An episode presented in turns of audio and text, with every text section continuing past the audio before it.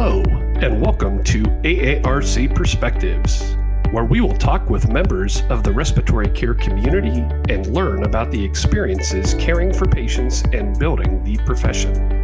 I'm Doug Laher, Associate Executive Director at the American Association for Respiratory Care, and will serve as your host for today's episode.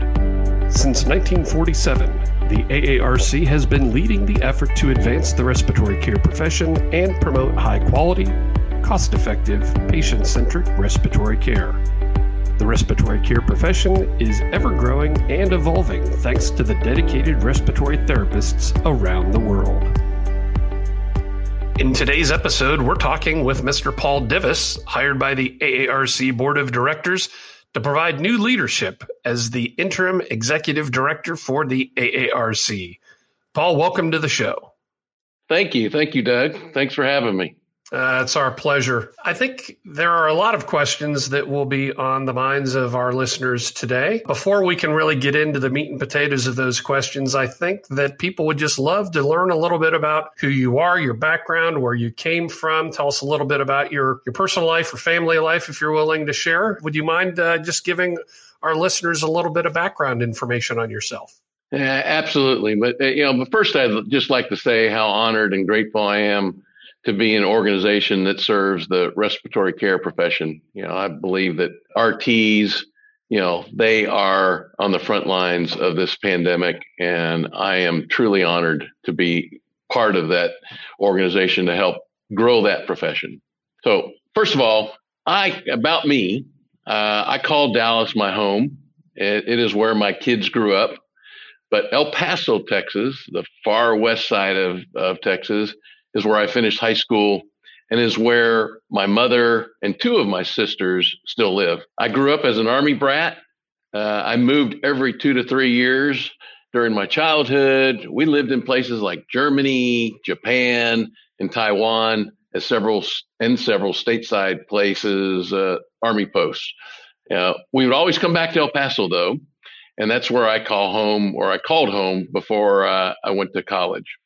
As, uh, once finishing high school there in El Paso, I was fortunate enough to be uh, accepted into the United States Military Academy at West Point. And then I joined the AARC with over 30 years of experience in business and finance, having a variety of business development, operational, and leadership positions throughout my career. I've had the opportunity over this time to connect business in 39 states and 26 countries. So my wife and I have three grown children, four grandsons, and another grandson on the way. Congratulations. Yeah, thank you very much.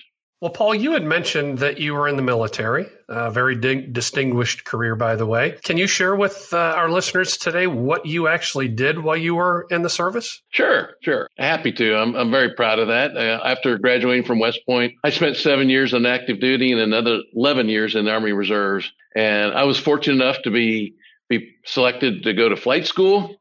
And I spent a good portion of my uh, military time flying helicopters and leading aviation units. So my my time at West Point and during my service was the the best training ground that I think I could hope for eh, for my business career. The military instilled discipline, integrity, character, perseverance, and and, and many other traits in me. And I saw selfless leadership firsthand from some of the finest officers and non commissioned officers in the Army. I didn't learn how to spell accounting or finance, contracts or marketing until my civilian career started. But the lessons I learned on leadership, teamwork, and character truly shaped the future, my future in the business world. I think that's fantastic. If you could identify one or maybe two of the most proud attributes that you took from your military career and implemented them uh, on the business side, your civilian life as you described it, what would those be? It's a great question. I've learned really learned about selfless leadership. Some of the the best leaders that I worked for and that I got to sit at the foot of, you know, really put themselves last and they put their soldiers first. And It's it's it's a common characteristic that we talk about. But when you see uh, leaders in the military who are, you know, and and I was not in the the wartime military that's going on now in Afga- uh, Iraq and Afghanistan. But when when leaders would get it last, be last in line to eat, last when it came to uh, getting the mail call or or, or the things that uh, were important to the soldiers. You know, it really was a, a great example for me to watch firsthand, and and uh, it, it stuck with me. And I, I've learned that I want to mo- model my style of leadership after that, where we make the individuals, our our staff, you know, come first and remove obstacles, remove things that inhibit their ability to do work and keep things off of their plate so that they can do the job that they're hired to do. So that that's probably the biggest and most impressionable thing that I got from the military and and lead and learning from the leadership that I work for. Well, I know that the AARC staff at our executive office are going to be very, very happy to hear that. I mean, quite frankly, uh, if you take the same approach in collaboration with our AARC board of directors in putting our membership first, uh, I think you will make a very good first impression. I'm looking forward to that.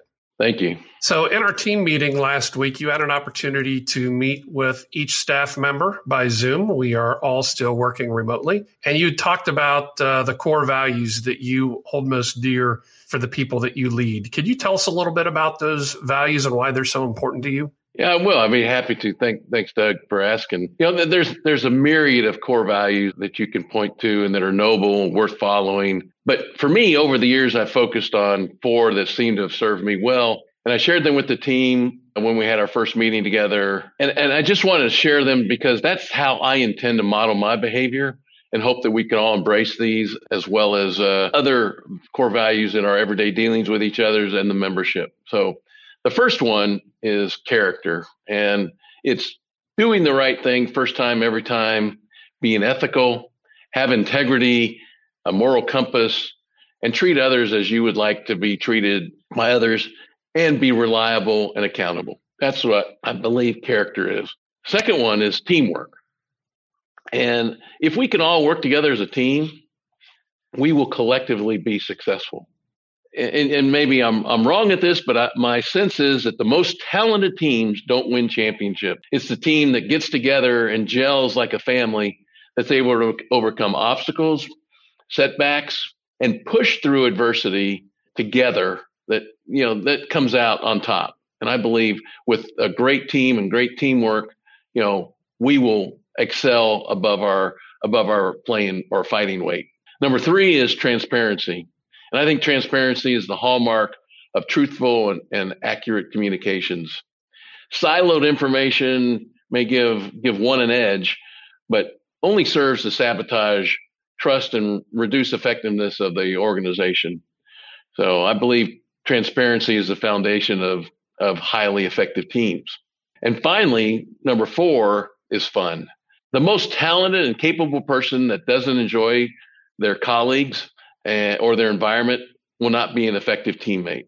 Having fun truly frees you up to be your authentic self and contribute at the, at your highest level. So those are the four, and, and that that's what I I hope to model for the team, and then uh, and the team will hold me accountable, and I and I will hold them accountable to as well. So, Paul, I know that, that that describes your leadership style and how you're going to approach your uh, your position here at the executive office, leading the AARC. But I think what is going to be most important for those listening today are for the respiratory therapist out there who want to know what it is that you identify as a top priority, or maybe some of the goals that you have from your perch or your position within the association? I don't think I've been here long enough to establish meaningful goals yet. I'm working closely with you and the leadership team and the board. And, and, and it's very important to identify succinct goals and objectives. But what, like you said in the question, you know, what are my priorities? I'm, I'm more than happy to share my priorities. And my number one priority is ensure that whatever we do, whatever we pursue is for the benefit of the membership. You don't have to look past COVID. COVID has underscored how critical the respiratory profession is for the health and wellness of our society. the implications and opportunities for the AARC, you know, are, are dramatic at this time. The demand for services in education, advocacy, you know, are very robust. You know, serving our membership with value add, added benefits matters more now than ever. So to me, that is the, the top priority for for us, for me, and for the organization going forward. Secondly, I really want to get to know the organization from top to bottom and gain an understanding of all the systems and processes so we can find ways to make the organization more efficient, effective, and again, leaning back to number one priority is to because when we're more efficient and effective, we can we can serve our membership better. Thirdly, I want to engage with uh, all our stakeholders, which includes the board of directors, the state societies, our corporate partners, as well as the membership at large. There, you know, there's no better way to get a sense of the pulse of the organization than from hearing the ones that are invested in our success. And finally, uh, my you know, I, I don't. This is a, a, a, big priority for me. So I, I, I know it's the last one, but I want to bring the respiratory therapist to the forefront in people's mind. That's extremely important to me, and it's you know I've kind of made it my personal mission. I'm not a respiratory therapist, so it is easy for me to uh, to get behind and to uh, want to make that a top priority. You know, respiratory therapists operate at the intersection of the greatest health crisis of the last hundred years. And they are the true unsung heroes of the pandemic. So, Paul, those are some great priorities and goals. I know that uh, you have shared with me and with others that during the interview process, the board of directors, and then subsequently after you were hired, many of the members that you've had an opportunity to uh, interact with uh, either by email or directly over the phone have shared with you a desire to position the respiratory therapist in a more prominent role, to make sure that their efforts as heroes in the healthcare system during the pandemic are recognized, to really make a concerted PR effort to recognize the efforts of RTs. Could you just talk a little bit about that? I know that you said that you have a personal mission, and I kind of sense that that's where you were going with that. I just wanted to get some clarity. I've been very excited about this, and we've had an opportunity to uh, share ideas with the communications and media team. I think it's a just a opportunity to be proactive instead of reactive when it comes to communicating the desires of the profession to the world. And I think it's an, I, we've got ideas, and the communications team is looking at different ways for us to bring the RT profession to the forefront of people's minds. But we're still in the investigation stages. I don't want to say anything uh, too specific now without us being able to flesh them out, flesh these ideas out. But let me assure you, though, that we are proceeding down that path, and we make we want to make this uh, a high priority for our communications and media team. So while we're not in a position to be able to share any details or, or specifics, are you able to uh, comment that there are things in place that will be forthcoming to the membership that you're perhaps confident they, they might be pleased with? oh, you're really putting me on the spot here, Doug. Uh, yeah, I, I, I feel very confident with the the team that we have here that we can have something in the works very soon. And what does very soon mean? Uh, you know, I hope within the next uh, 30 to 60 days we we can roll out uh, a media uh, integrated media plan that will will serve the respiratory profession and uh, on a on a national and local scale. Excellent. Have you and you've only been in your role now for just what going on week three, I think, Paul. Is that correct? Uh, I, yeah, one, two. No, this is week four so you're going into week four. So the profession, in many ways, is uh, what some would describe as a three-legged stool: the American Association for Respiratory Care, the National Board for Respiratory Care, the NBRC, and COARC, the Commission uh, for the Accreditation of Respiratory Care. Have you had an opportunity to start having those those good relationships and and have calls with leaders of both of those organizations? I have. I have had the opportunity to speak with. Uh, the head of NBRC and COARC, and we've had several discussions and even talked about a joint marketing campaign, which we are embarking on now. And, and I'm very excited to to say that that may be a long term objective or long term result for us to where we expand the respiratory care profession in the minds of, of many. So by coming together as an organization, the three different different organizations working together, I think we will do great things together and be able to uh, enhance for our for our membership and, and for the profession as well. Perfect. So we're about 20 minutes in in right now. We typically try to keep these to about 30 minutes. So I would like to take the last 10 minutes to talk about the elephant in the room. And I know you've been asked about this many times, and you disclosed this at the onset of the podcast that you, in fact, are not a respiratory therapist. Can you share with us? Um, did you know what a respiratory therapist was uh, prior to taking this role? No, I did not. And I, I will say that out of happens circumstances in the last couple of weeks, I've had close contact with respiratory therapists outside of the AARC. Um, my father just passed away from COVID, and the last person with my father was a respiratory therapist. And a respiratory therapist was the one that connected us via uh, FaceTime to see my father one last time. And I can't thank that person enough because they took the time, even though when my father had passed, to to reach out to the family. And I know that they were as, as heartbreaking, heartbroken as I was and my family was. And so I owe a huge debt of gratitude to the respiratory therapist that took care of my father in his last uh, last couple days. So when we when we look back at our board of directors hiring decision to bring you on, they obviously felt that you possessed a unique skill set that this organization was needing. But, they also must have had a great deal of confidence that a non respiratory therapist, this organization has been led by respiratory therapists for the last 40 or more years, so they must have, uh, or you must have communicated a great deal of, of confidence in your ability to do that. So before we get into the, you know, just really digging into this a little bit deeper, could you talk about what you have done to bring yourself up to speed and, and educate yourself? You, you obviously have a personal experience that you spoke to, but are there any other measures that you took to familiarize yourself with the profession? As, as I told the team when I, I first came here you know, it's really important for me to to listen, learn, and then lead. And that doesn't mean there's a, a leadership vacuum with while I'm doing my listening and learning.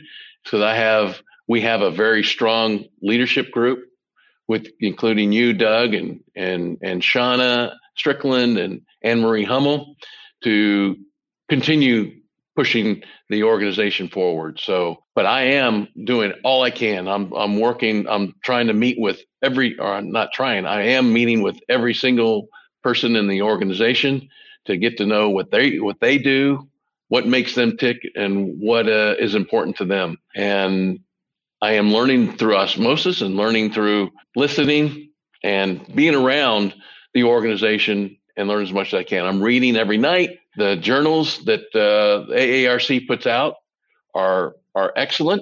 It's a lot of information. I'm drinking from a fire hose, and I'm trying to get up to speed as quickly as possible to assist you and the rest of the leadership team to really make a difference in the organization. So, Paul, your experience is going to be significant in leading the organization from a business perspective, and, and we're quite confident that you're going to take us to new heights from that perspective. But if but if I'm a respiratory therapist listening today and I say, uh, Mr. Divis, you can obviously uh, know how to run a business, but um, you don't necessarily know what what I do as a respiratory therapist or what my needs are as a respiratory therapist or what benefits are going to be important to me as a member of your association. How would you respond to that? First of all, I, I would agree with them that I, I don't understand what a respiratory therapist goes through and what their job entails. But I will say that we have a, a very strong board of directors and a very strong leadership team that are that are respiratory therapists. I will take my lead from them. I think they're the ones that have the knowledge and the empathy of exactly what's going on in the profession and we don't need a whole organization full of respiratory therapists to provide value to the membership. You know, we have people like you, Doug, people like Shauna, who has a PhD to push the organization to greater heights because of uh, your experiences. So I'm I'm here to help guide the organization. I think if I can be a strong rudder to steer the organization, the team, the membership, our corporate partners, and the profession will all benefit. So if you work with me, you're willing to give me a chance, I think that we can show that the organization will continue to grow and support the profession in a way that uh, will benefit everyone. Thank you, Paul, for that. As a member of the association myself and an employee, it is my belief that at the end of the day, it makes no difference whether you are a respiratory therapist as long as you can help advance the profession, provide a shining light on those who serve our patients, and uh, provide benefits to our membership uh, that they feel that they need. If you can deliver on those things, I don't think anybody's going to care what what credential you have at the end of your name, and I think that that's what's most important. Paul, before we uh, let you go today, you had sent out an open letter to our membership about 10 days ago announcing your your hire and kind of your intentions and and a, and a very vague introduction to what we're talking about today but you you shared with our members that uh, you have an open door uh, you provided people with your email address and many of our members have have emailed you with with comments and questions are there any that uh, of those comments or questions that that stand out to you, or you know, did, were there common themes in those comments from from our membership? Yeah, there there, were, Doug, and and and I'm glad you brought that up because I've I've heard from a, a lot of the emails that I've received based on that that initial letter that went out that they too feel the same way that they want to see that the the RT or the or the respiratory profession is front and center in the media, and that's why I, I I've stressed that as one of the priorities because that's a an important aspect. And, and I know that because the board relayed that to me, but I'm hearing it from the membership themselves that they would like to see that as well. So that's probably the the common link with the majority of the emails that I have received. So your contact information obviously is on our website. If somebody wants to talk to you, it's not very difficult to find how to reach out. But in that letter to the membership, you did provide your email address. Would you like to share that uh, with our audience today in the event anybody would like to reach out with uh, comments or questions? Absolutely. I, I, and I'm happy to hear from each one of you, each one of the members and I would respond. Just, make sure you give me a little bit of time. I'm they're, they're, when I get a whole bunch of them, it takes me a while to get through them, but I do respond to each one of them personally. You know, my email address is paul.divis at aarc.org, and my last name is spelled D I V I S, not like Davis. There's no A in there. Well, Paul, thank you very much. And, and for those listening, as I said, I'm a respiratory therapist myself and an employee. Um, I really like what I've seen so far from Paul. He's asking all the right questions. He is he's learning and providing a, a, exceptional leadership. Uh, my words don't matter though, and ultimately Paul's words won't matter no, though. It's all going to come down to what we can deliver on as an organization to our membership. And I would encourage you to uh, trust him to lead us along the way. Paul, thank you so much for your time today. And again, paul.divis, D-I-V-I-S, at aarc.org in the event anybody would like to reach out with you. Any closing comments? No, Doug. Th- thanks for having me. It, has been a been a pleasure, and and I just want to say again, it, it's an honor to serve the respiratory care profession. Thank you. Thank you, Paul, for taking the time to chat with me today. I know our members appreciated it as well. Thank you so much for sharing a little bit more about who you are, your background, and your business experience, but most importantly, how you hope to drive the profession forward. It certainly will be an exciting year with you at the helm. Thanks for listening to AARC Perspectives. Be sure to check out our show notes page for information about today's episode as well as links to our other podcast episodes. Be sure to know when our next episode airs by subscribing to our podcast. Until next time, my friends, keep on supporting the respiratory therapy profession.